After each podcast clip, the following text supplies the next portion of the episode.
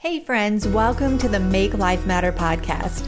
I'm your host, Angela Donadio, Bible teacher, author, and adventure junkie. Join me each week for compelling conversations with leading voices that encourage us to ground our worth in the Word instead of the narrative of the world. Together, we'll discover miracles in life's messy moments and make our lives matter no matter what. Here's this week's episode. Welcome back to the podcast, everybody. And I am with one of my heroes today. I, I literally just said I have to pinch myself to, to know that I am able to just sit here and glean from a woman that I deeply admire. And if there's a word to describe her, Dr. Naomi Dowdy, it is that she is a pioneer. She started as a missionary in the Marshall Islands Think Robinson Crusoe, and became the first woman senior pastor of a Singapore church back when women pastors of any kind were unheard of. She has founded several organizations of global impact, and she is still pioneering today. Welcome, Apostle Dowdy. I am so honored to have you here on the Make Life Matter podcast. Oh, hi, Angie. I'm sure it's going to be a great day. Thank you so much. It's great to be with you today. Well, we were just chatting for a while, and some of that may make it into the interview because everything that comes out of your mouth is laced with wisdom and dripping with just the wealth of the way God has used you, and just getting to hear some of your story, um, which you're going to share with us. It, it's so evident why God has anointed you. Now you're imparting not only into my life and a generation of female leaders, but men and women across the globe. And so you really are um, inspiring a generation of world changers. And I'm so grateful for your voice. But more than 50 years ago, you made this shift from being in business, being a businesswoman in California to become a young missionary to the Marshall Islands. And you moved from island and island to preach the gospel. You battled mm-hmm. loneliness, culture shock, while breaking open coconuts. I read that for food and drink. I can picture you doing that as resourceful and, and pioneering spirit as you have. And during that time, you built churches, you built a Bible school, you built dormitories. I'm just giving the, the quick glance over because guys, her life is literally volumes but you know your responsibilities were so wide and varied um, and you're you know you're traveling and then en route to one of your assignments you stopped in singapore and that shifted things for your life. So, Apostle Dowdy, for people who maybe are hearing from you for the first time or they, they haven't had a deep dive into your story, take us back to the beginning phases of your ministry and what that looked like to be such a pioneer in that area. Well, uh, uh, actually, I, I, was I was uh, classified, what you might say, classified as a uh, a missionary evangelist. And so I was going to different countries and having open air healing crusades and mm. evangelism. Out of that, churches being planted or expanded, etc. And uh, now suddenly, as I came through Singapore, actually on my way to another country for schedule, and Singapore had wanted me to minister uh, here in Singapore, but I said I can't. My schedule's full for the whole year. So they said, "Well, on your way to, will you stop by Singapore and uh, we'll at least meet up and you know work on your schedule. And so while I was here, uh, I was I was actually hmm, I don't know if I should tell you all of this or not. well, maybe uh, maybe uh, uh, maybe you get a good laugh out of it. Uh, but for, for, pastors, even wherever it could be very human, I had preached in this small church, and I had left one of the services on a on a Sunday night, and uh, there, it had no no worship. There was there was no worship. There was they they sang hymns, but they were dead. There was mm-hmm. no, uh, you know, you just felt like it was a dead environment, if you know what I mean. Right. And uh, so after the Sunday night service in those days, uh, they said, "Let's go out and have dinner." Da, da, da. I said, "Well, you know, I'm I'm a little tired." Uh, wasn't exactly true, but I'm uh, a little tired. Maybe uh, just drop, take me back to the hotel. And uh, as I told him that, we started to the door, put in my, my Bible under my arm, and said under my breath, Thank you, Jesus. I don't ever have to come back here again. Mm. Now, fast forward a little bit. I was with the leader in the nation, and he had he said, "Hey, you're free this afternoon. Uh, you don't have meetings till tonight. Why don't you ride with me as I run some errands?" And so I said, "Great." So I got in the car and off we went. We went down to the uh, immigration department in Singapore, and it was the old, old building. This is not the modern Singapore of today. This was the old one. And we were walking up these steps. He was in front because it was a narrow thing. And uh, I said, "Hey, man, what what are we here for?" He said, "Oh, he said uh, there's a missionary here that has a visa problem." So I've come down to see what I can do if I can maybe resolve the issue. Otherwise, he's got he and his family have to leave in seven days. And the Lord spoke to me, and you are going to take that church. Mm. It was a like an audible voice. I was like, not me. Mm. I don't I, I didn't I had no more conversation the rest of the time. I sat very quiet. And uh, he went and talked. And then I said, Take me back to my hotel. And so he dropped me back. But I now I knew God had said, that's the problem when you know you hear God. Yeah. yeah. That I know. But I have, I, you know, I can, I, a few lessons for Jonah and mm-hmm. Jacob. You know, I can teach. I, I said, okay, um, if I change hotels, they can't find me.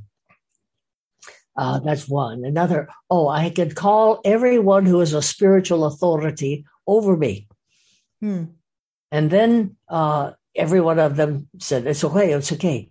So being the Assemblies of God, I call Springfield because they're my ultimate authority. And they had a white paper that says no missionaries should be pastoring. Mm. This was a church that now, so come on. So I called Springfield and I called my director and I said, you know, they want me to take this church. You know, what do you think I should do? He said, do it. I said, no, you're supposed to tell me no. Don't you know the white paper?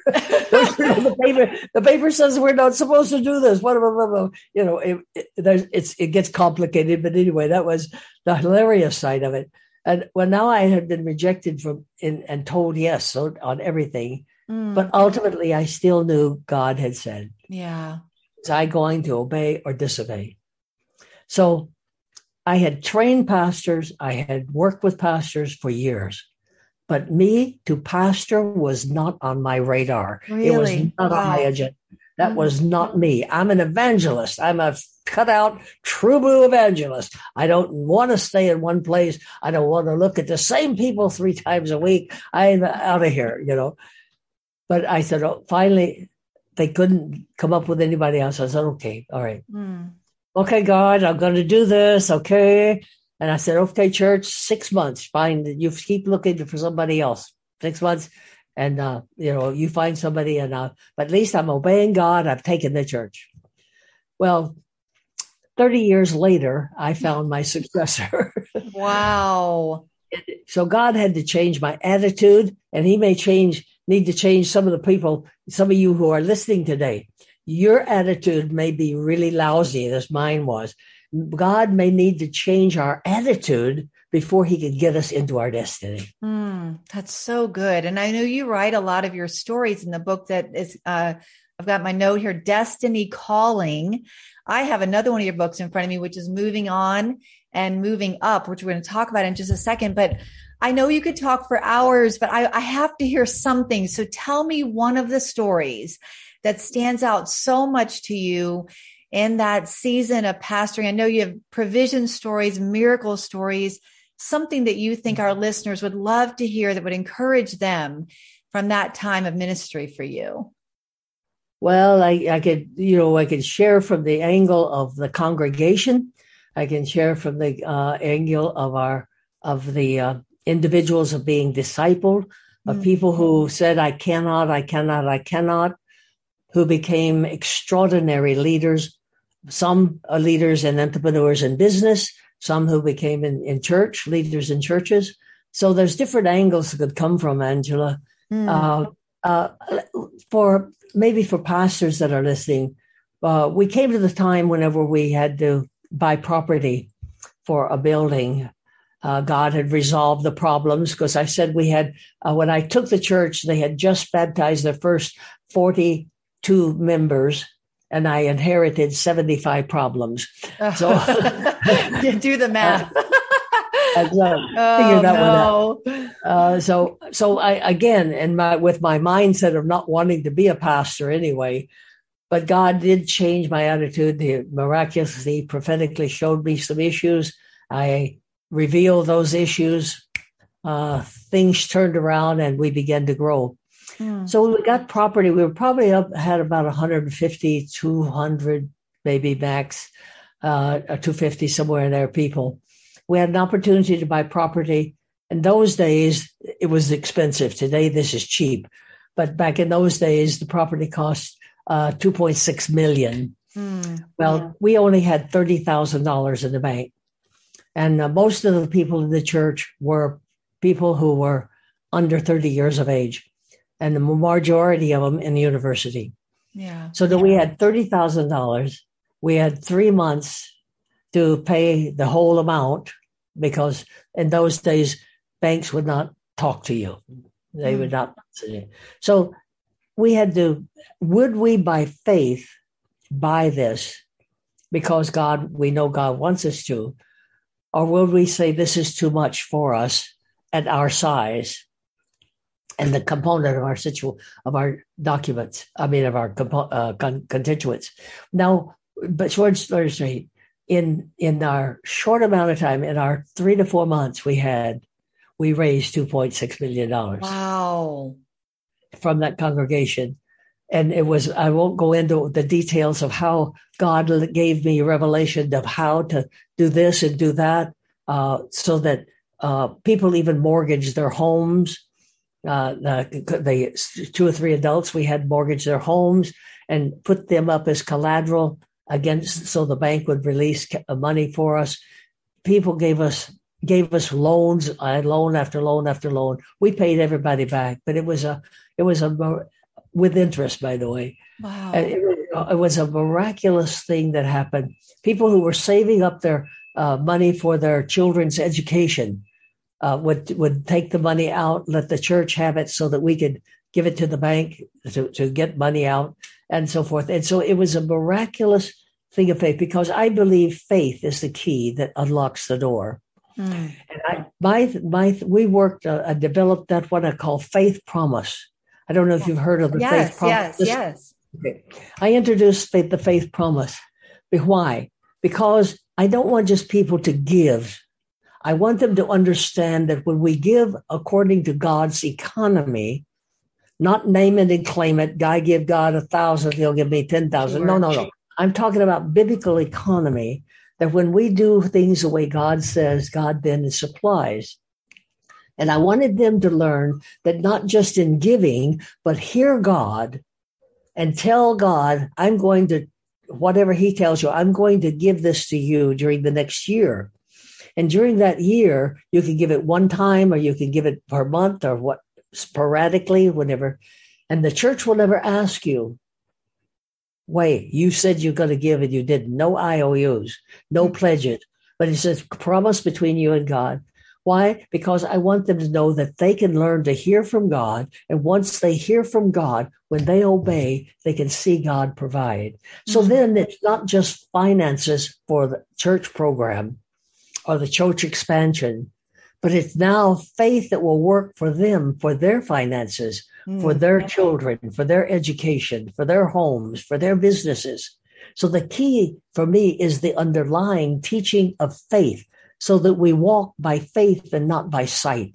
The circumstances do not determine our faith level. Mm. I think you've you, it's it's so evident you've lived your entire life that way, walking by faith and not by sight. And so that kind of radical obedience has been met with God's miraculous provision over and over again. And I call you a seer. I know some call you a pioneer, but your ability Dr. Dowdy to anticipate, to sense where God is going. And I've had the privilege of sitting under some of your teaching one on one. And uh, it has been some of the most impacting teaching that I have ever experienced. And your ability you. to hear from God and translate that in a way that marks us profoundly. Um, mm. and, and I know there's a theme that's been constant in your life, and that is that God is always shifting his people from one level to the next. We're never status quo from one divine assignment to another. And that's one of the reasons I wanted to read Moving On and Moving Up. If you haven't read this, listeners, it's it's not a very long book, but it's a very impacting book. It's a book that that just gets gets hooks in you and it starts to do something to your faith and shift the way you're looking at things. And uh, so it has 10 principles that can empower us to move up to the next level. And I, I know we can't talk about all of them because I want to really hear your heart as we start this new year and what you sense God is saying. And so, guys, you're going to want to stay tuned for all that she's going to impart to us in this conversation that we're having with her today. But I, I want to just ask you a couple of questions that stuck out to me from this book, Dr. Dowdy. And one is, how do we recognize if that we are ready to to to transition or move into a new level? Or that how do we even know to recognize that God is moving us into a new season? Well, uh, in, in, case people start trying to find that book, actually, Moving On, Moving Up is the title of a three book series. Oh, great. Okay. There's three books in that, and each one deals with a different topic. My book, I call them Lean and Mean. There's no fluff and stuff inside. I uh, love it. Uh, stand up, speak up, and then uh, amen. Uh, so uh, I'll, t- I'll, I'll, I'll, tell you about where they could get them in, in a few moments, but let sure. me answer that question because, um, and I'm not sure really, are we ever really ready for the next level that God has for us? Hmm. But there comes that time, a, I call it a tipping point, when we know we have to step out by faith. Inside, we can be wanting change as long as nothing changes, because when we're really faced at it, there, there, uh, you know, uh, God creates us, but He doesn't, in creation, even He knows us from our mother's womb, He doesn't intend us to stay at that stage. It's a development. So I don't think Peter was ready to step out of the boat. When that moment came, regardless of the unknowns, like Peter, you have to take that leap of faith. For me, I have found one of the strongest indicators that God is shifting me into a new assignment is a restlessness inside. It's a it's kind of an uneasy feeling, if you know what I mean. Mm, yeah. Uh, you're not you're not comfortable like you used to be. Uh, you're doing things you love, but it doesn't. You don't seem to be as fulfilled hmm. doing what you're presently doing. Uh, and now I'm not talking about there. There's no big problems. Uh, there's no big issues to create these feelings, but you just seem to feel like there's something outside. The the door to the cage need, is open, and you just need to get out there into something that's more. Hmm. Now, I'm not, as I said, I'm not talking about because you get discouraged or you get tired or you get frustrated. Come on, not those are not reasons for shift. But for me, every time God shifted me, I was always happy doing what I was doing.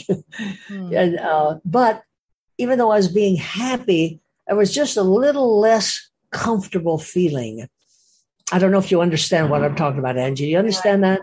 I uh, do. I, I, had that experience after I'd led worship for almost 20 years, and I started to feel that sense of restlessness. It was something I loved.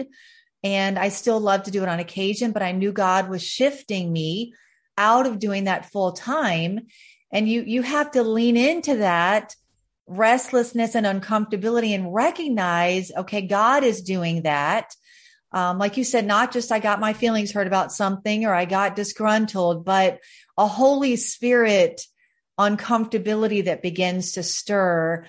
And I think if we could sense that, we would be more willing to release things rather than hold on to them too long and step into the new that God has for us.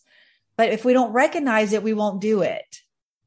Uh, and, and it's also not just recognize it, but if we say, well, when everything is perfect, yes, then I'll do it. No, each time God led and God has taken, I was an evangelist, then I became an academician, and I started Bible colleges. Still got a great Bible college out here in Singapore, going great guns after over forty years. Mm. Uh, you know, you did. I I was not an academician when I started out, but I had to become an academician. So there's can be times of preparation.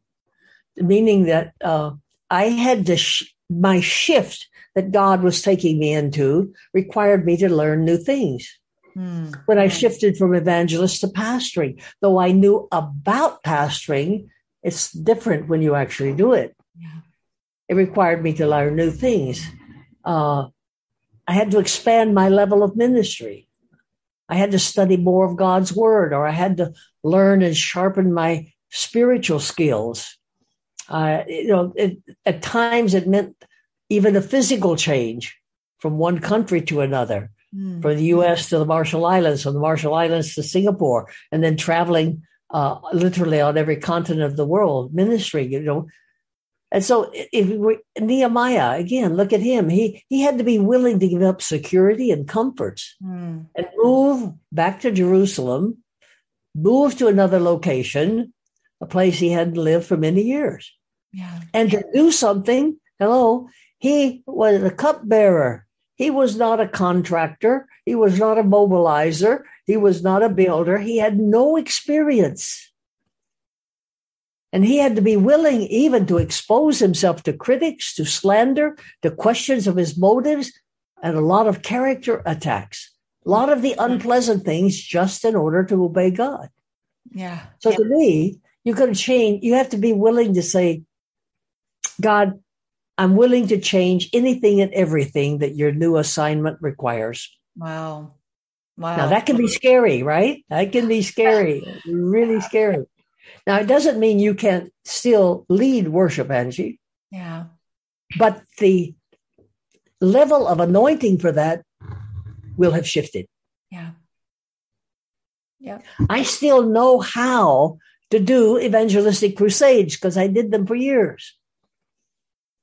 But I was in India where I have done open air crusades for years. But because the anointing has shifted. Mm, yeah. We have all of these gifts inside, but, and you will have two or three, maybe different gifts, different anointings. But one of them is going to be more paramount at a particular time.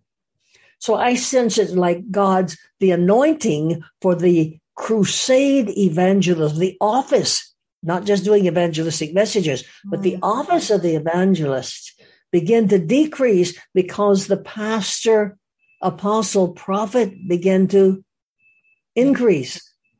Mm. Are you following me? I do. So when God creates each one of you, those of you listening, he creates you with great potential. He puts a reservoir, I like to call it, a reservoir of potential in you, just waiting to be awakened. Mm. David started as a shepherd boy, but his potential was to be a king. Esther was an orphan, hello, out in the countryside. But God's potential in her was to be the queen to save her nation. Lydia was a businesswoman, but God used her to open the door for the gospel to enter Macedonia. Her business launched one of the first church planting, missions oriented endeavors. Come on. There is unlocked potential.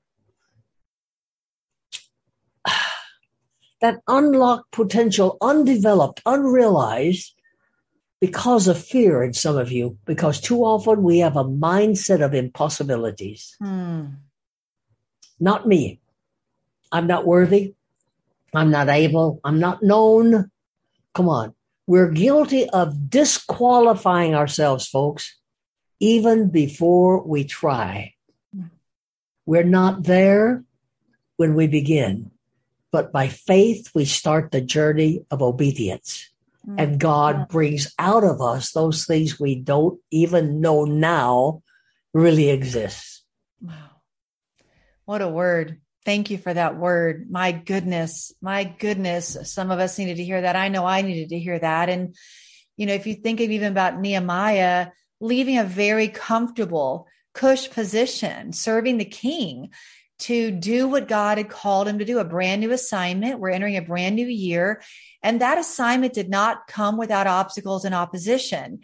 I think oh, sometimes we, we have this false idea that if God calls us to something, it's just going to be effortless and and glamorous and smooth. if you're watching, you can see that we're both laughing because we both know that rarely is the case. And you talk about that in the in the book moving on and moving up that we have to anticipate opposition, especially when we're moving to another level in ministry, we're shifting you know just speak to that for some of us who struggle with with understanding and embracing the fact that opposition will come it's part of the assignment well, what uh, we are laughing, Angela. You know, uh, when I'm uh, with live audiences, and in our, particularly in our church for years, uh, I would I would come out, you know, that this or that, and then I, I would say wrong thinking. And so that became a trademark. I love it. and again, uh, I, I would, they, and as soon as I would start wrong, they would all join in. Wrong. Oh. Then we get it. Yeah. But uh, listen, it, so in, in, case we don't cover all of it, uh, the, my books that you were talking about. Yes. Actually, actually, that moving on, moving up, as I said, is three books in the series and each one then has a subtitle. The one that you're particularly addressing is uh, 10 principles, 10 practical principles getting us to next, another uh, next level. The two other books in that series, in the series only, is focuses on the moving on, moving up in the marketplace. Mm. And it's very succinct. We've got to shift our theology on marketplace. And the third one is on succession. I call it moving from succession to significance. Oh, wow. And this a, a lot. I've done uh, been called to do a lot of teaching on that. Wow. Now, because these are critical topics for today. Now, you can get these books all on Amazon. Okay. Just go to Amazon and you'll find those books there. And I have about six books altogether uh, that are there that you could uh, come on. You know, this is Christmas is coming. Yeah, I want to encourage all of you go on there. I'm sure you can find some books for the guys and gals in your in your uh, Christmas list or in your uh, small groups. Get those books. They're small, easy reading. I call them, you know, easy reading, hard living. Yes, that's a good way to say it. That's a great yeah. way to say it because it's they're such practical principles, but we just we don't we just don't fully embrace them. Like this, we're saying you have to understand, recognize it. You have to understand opposition is going to come. You have to not fight that. In fact, you and I were discussing before we even kind of came on air and our, our just conversation prior that we have all Im- had to experience so much disruption in the last two years. And we could, that can feel like opposition. I know personally it's hard to plan it, it can even feel stifling to dream because you don't know if the dream is even going to be fulfilled, put on the back burner, shelved. Um, you know, I talk to a lot of fellow leaders and and it's a lot of those same sentiments. So I, I would love to talk about not only just opposition, but let's just kind of lean a little bit more into disruption and what you're seeing as we start this year of 2022, you said something so profound in our small group time uh, a few months ago. You said, you know, we, at that time, we all kept saying, we're going to go back to normal. I just can't wait till we go back to normal. And I'm waiting for you to say wrong thinking because, because uh, it became yeah. very evident at some point there, there is no going back to normal. And what you challenged us with is, we're not going back to normal. The place you enter is not the place you exit. We're uh-huh. going uh, through to a new through. place. Through is the key. So here mm. we are, even another new year, still struggling with some of these challenges that we've had from COVID, all of this disruption. So, what do you sense God's saying to us right now, Apostle Dowdy, as we start this new year? How can we shift our perspective to embrace disruption and see it differently? Well, to understand Acts 2 4, what the church was birthed in opposition. Mm. So uh, much of our opposition for to us today really comes from ourselves. Yeah. Our present comfort, our familiarity uh, with uh, can form oppositions and barriers to ourselves. We can become comfortable in church, in our jobs, in our routines, in our expectations. Hmm. And even our traditional way of doing things. This is increasingly true for an older generation. Older generations hang on to the old. Older generations, many do not want to change. Hmm. Now that's a that's a loaded statement. Okay, I won't elaborate. But the reality is, are we open to consider change. I I was speaking uh, just last week uh, to a group of young adults on business people, and they wanted to uh, know how can a woman of be how can a woman be a woman of influence in a male dominated world. And the thing that I found out, not only from my own interaction through the years with people, but also, I found some confirming surveys concerning business women, particularly in the States. And the thing that topped the list was confidence, hmm. lack of confidence. That's why we have to know that, that you've heard from God. Yeah. That you have not heard from a prophet. You haven't heard from, you've personally heard from God. A prophet could only confirm. But you have to de- de- have that definity in your own spirit that God is leading, God is speaking, and give you the faith. And this conviction gives you the boldness to not be swayed by the voices of people or friends or obstacles in front of you. You become singularly minded and move with passion, unwavering commitment to his purposes through you. So you want confidence, but not arrogance, boldness, but humbleness, passionate, but teachable. So now when we consider those, and then all of the disruptions, because this virus was not get, given by God, I know, uh, but I feel that which the devil did for evil, God is using for good. He's saying, I've got to shake my people because we're already in this continuum of the last days. We don't know where now. God is not going to come tonight, I don't believe, but we're in those last days. Things have to shift. Things have to shift. God is shaking the church out of our old comfort zone because the world has changed. The world has enlarged. Populations have enlarged. Major cities have enlarged and rural areas are becoming lesser and lesser. Technology is increasing at an accelerated speed of light. It is accelerating.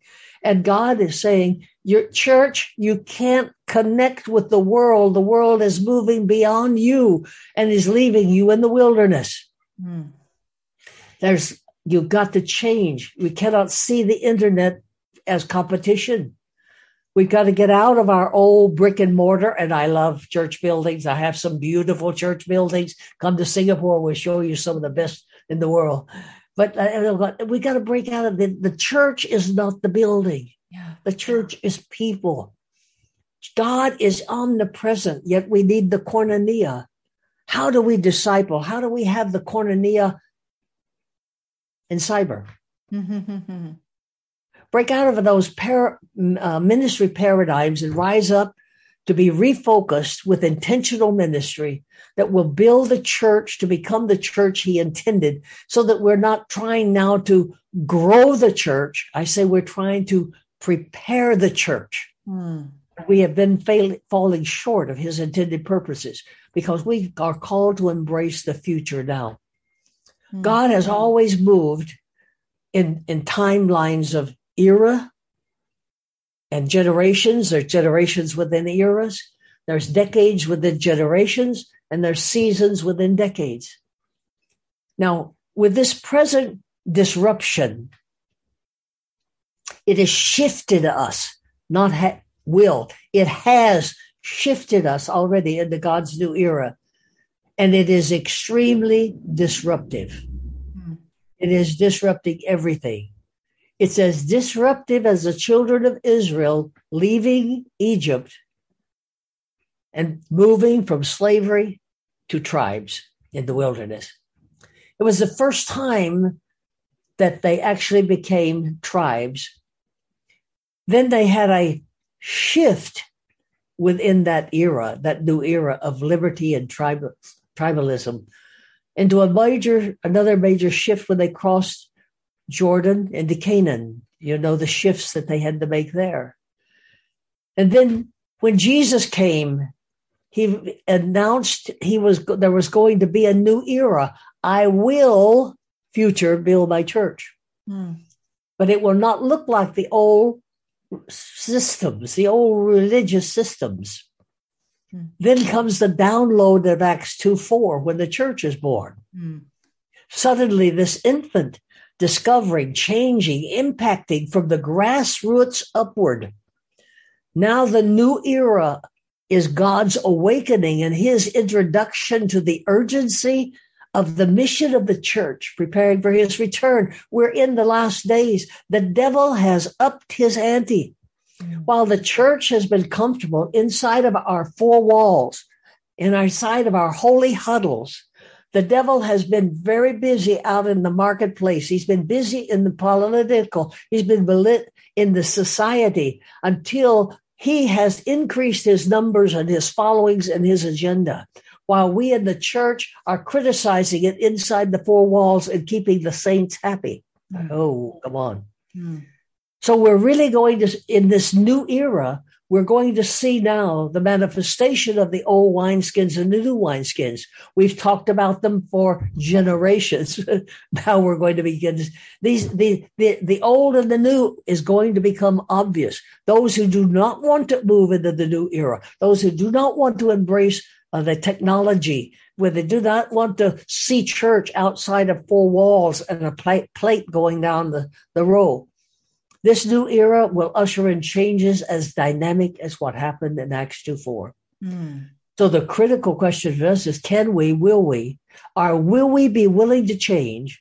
Are we willing to embrace God's purpose? Or will we resist and become as redundant as the Pharisees? Mm. Because if we don't prepare for his return, that means we're going to stay in our old comfortable mindsets and programs and fast become as updated, outdated as the temple. Our life, our ministry must totally embrace all of what I call the advantages and the disadvantages of digital technology mm.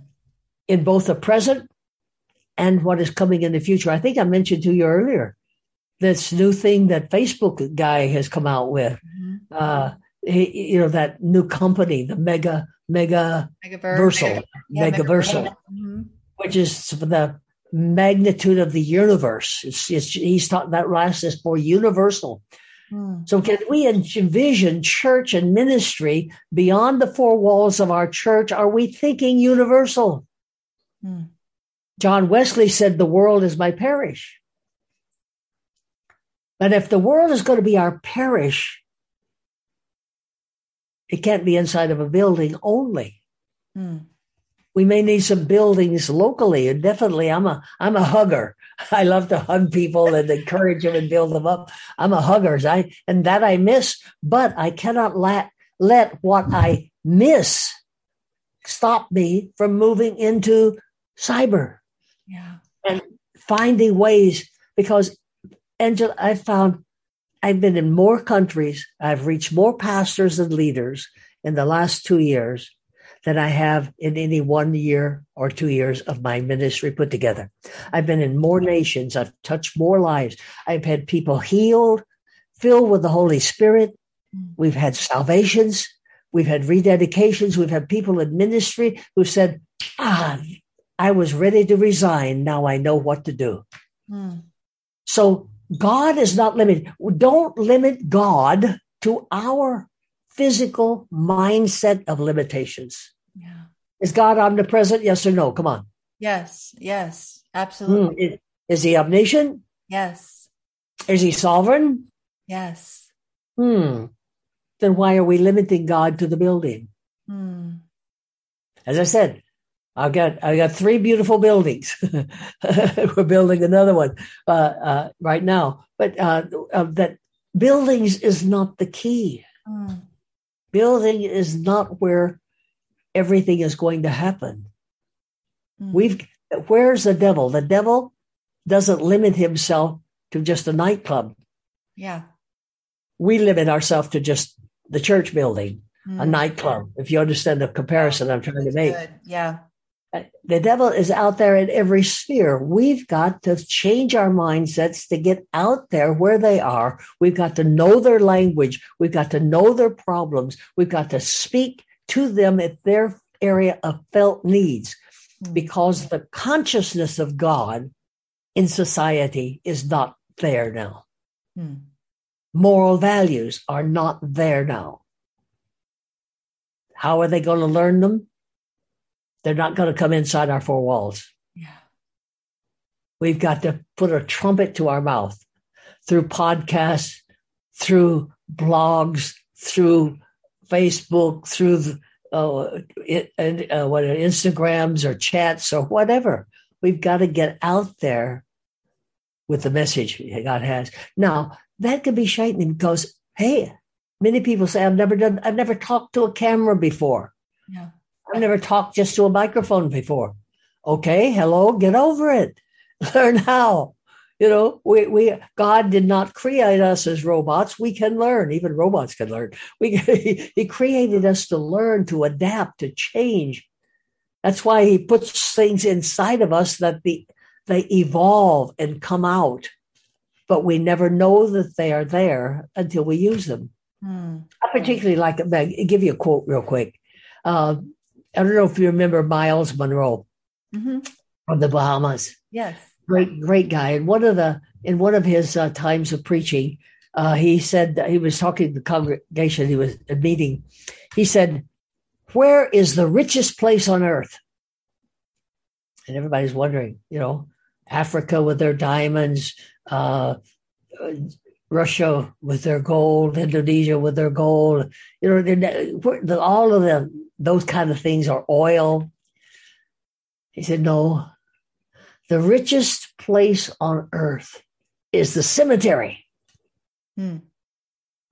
Because in the cemetery lies buried all of God's potentials that He put in people that they never realized, never developed, and never became the expression of everything that was in them. It was buried and died with them.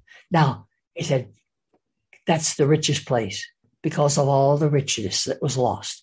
Mm. Friends, we cannot let ourselves get stuck in a rut that says, I can only do this. The capabilities God has put inside of each one of us far accelerate, far accelerated our thinking and our mindset. So we have got to change. If we don't change our mind, God cannot change our life. If we don't change our mindsets of possibilities, our destiny inside will never be realized. Mm, no, so powerful. Oh my goodness.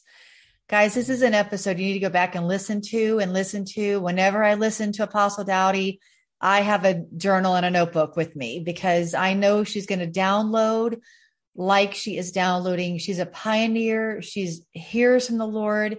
And you've given us just a direct download from the heart of God. As hard as it is, guys, we have to embrace the disruption. We have to see God in it. We have to stop resisting. And like you just said, if we don't change our mindset, God can't change our life. What a powerful statement as we start this new year.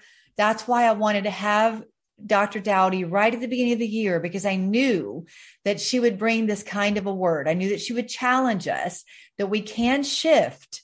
We can shift through to the new, but it's going to take work. It's going to take effort. And she's going to pray over us in just a moment. But Dr. Dowdy, I ask all of my guests this as I close my time with them. And so I'm so curious to know, other than Jesus, what person in the Bible has most inspired you the way you've inspired so many of, us, of us to make life matter?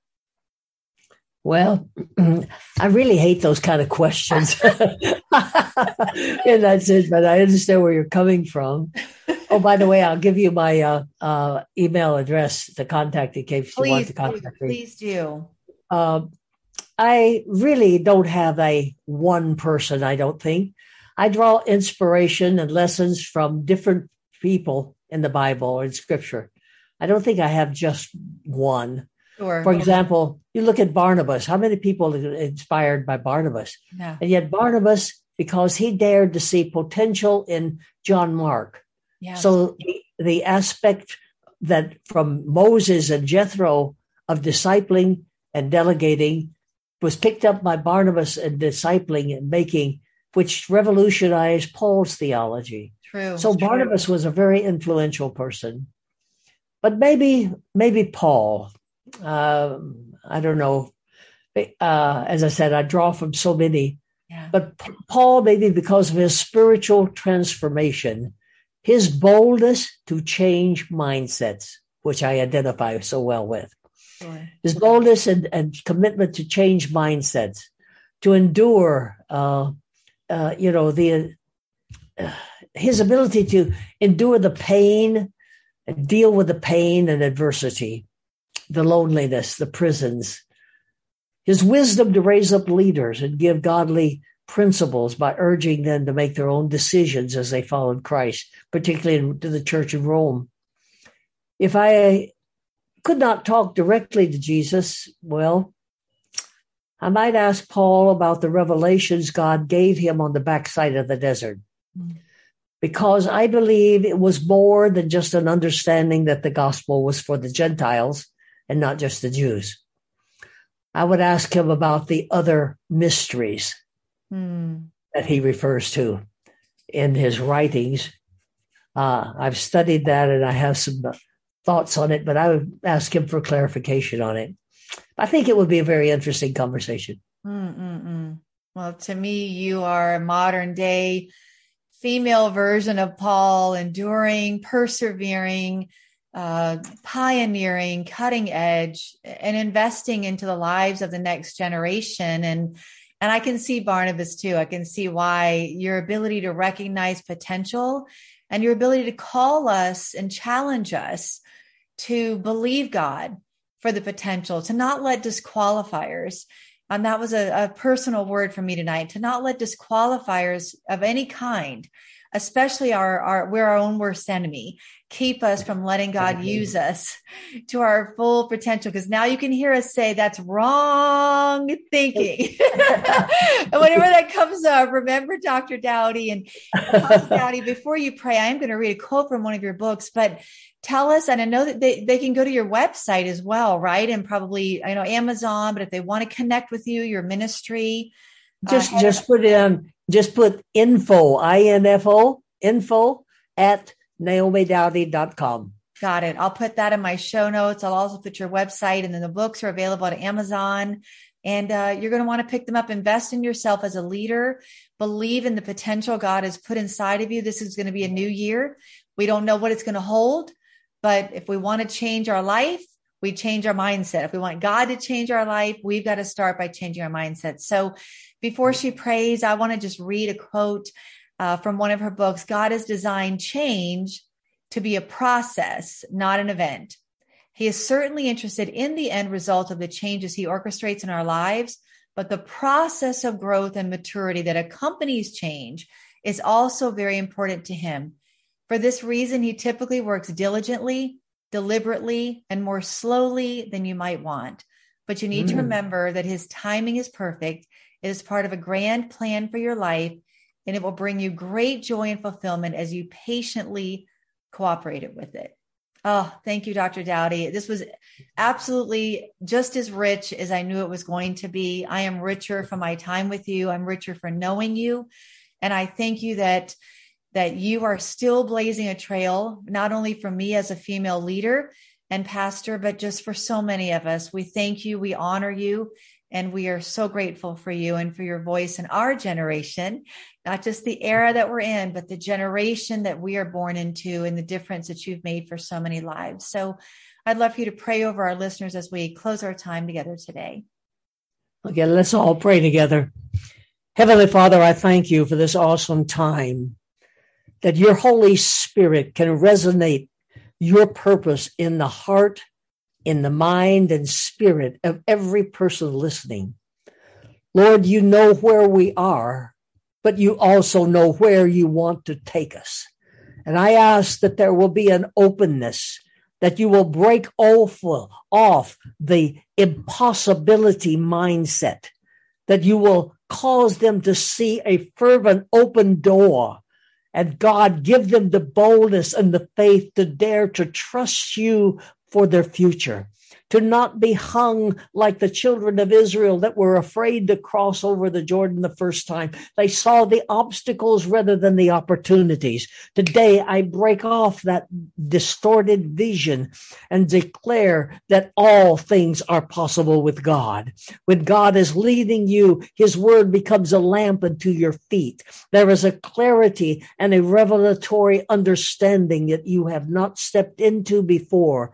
But this day, the Lord Lord says, I am touching your mind. I am causing a realignment that you will hear me at a new level. You will understand me in a way you have not understood in the past. Because as you open yourself, I will be able to show you the mysteries I was not able to show to others, but I will show them to you because you know my heart, the Lord says. You know my will. You know my desire. And because of that, this door will be clear and my faith in you will rise to that level of accomplishment and achievement for all of the purposes I have designed for you. Father, I release that word and I seal it in the heavenlies over every listener that today is their day of launching into the new in full faith of embracing and receiving in Jesus' name. Amen. Thanks for joining the conversation. If you've been inspired to make life matter, share a review and subscribe at cpnshows.com or anywhere you listen to podcasts so you don't miss an episode. Connect with me at angeladonadio.com, Facebook at Angela Donadio VOV, and Instagram at Angela Donadio. Until next week, let's make life matter.